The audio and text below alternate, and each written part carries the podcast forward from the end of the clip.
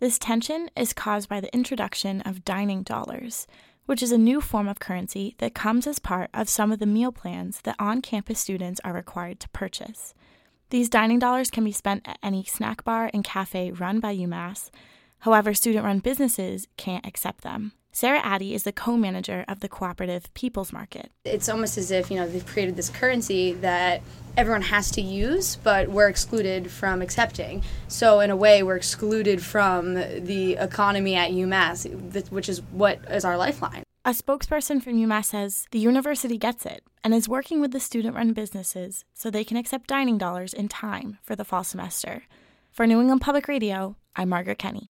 Dining dollars were put into place as a new form of currency at the beginning of this school year. Campus spokesperson Ed Blaguszewski said the university didn't know how successful the program would be when it began. Dining dollars was a new idea this year. We didn't know what effect it would have, how popular or unpopular it would be, and how it would affect the financial operations of, of dining services. After seeing the effects, Blaguszewski says the school is working with the student run businesses so they can accept dining dollars in time for the fall semester. For New England Public Radio, I'm Margaret Kenny.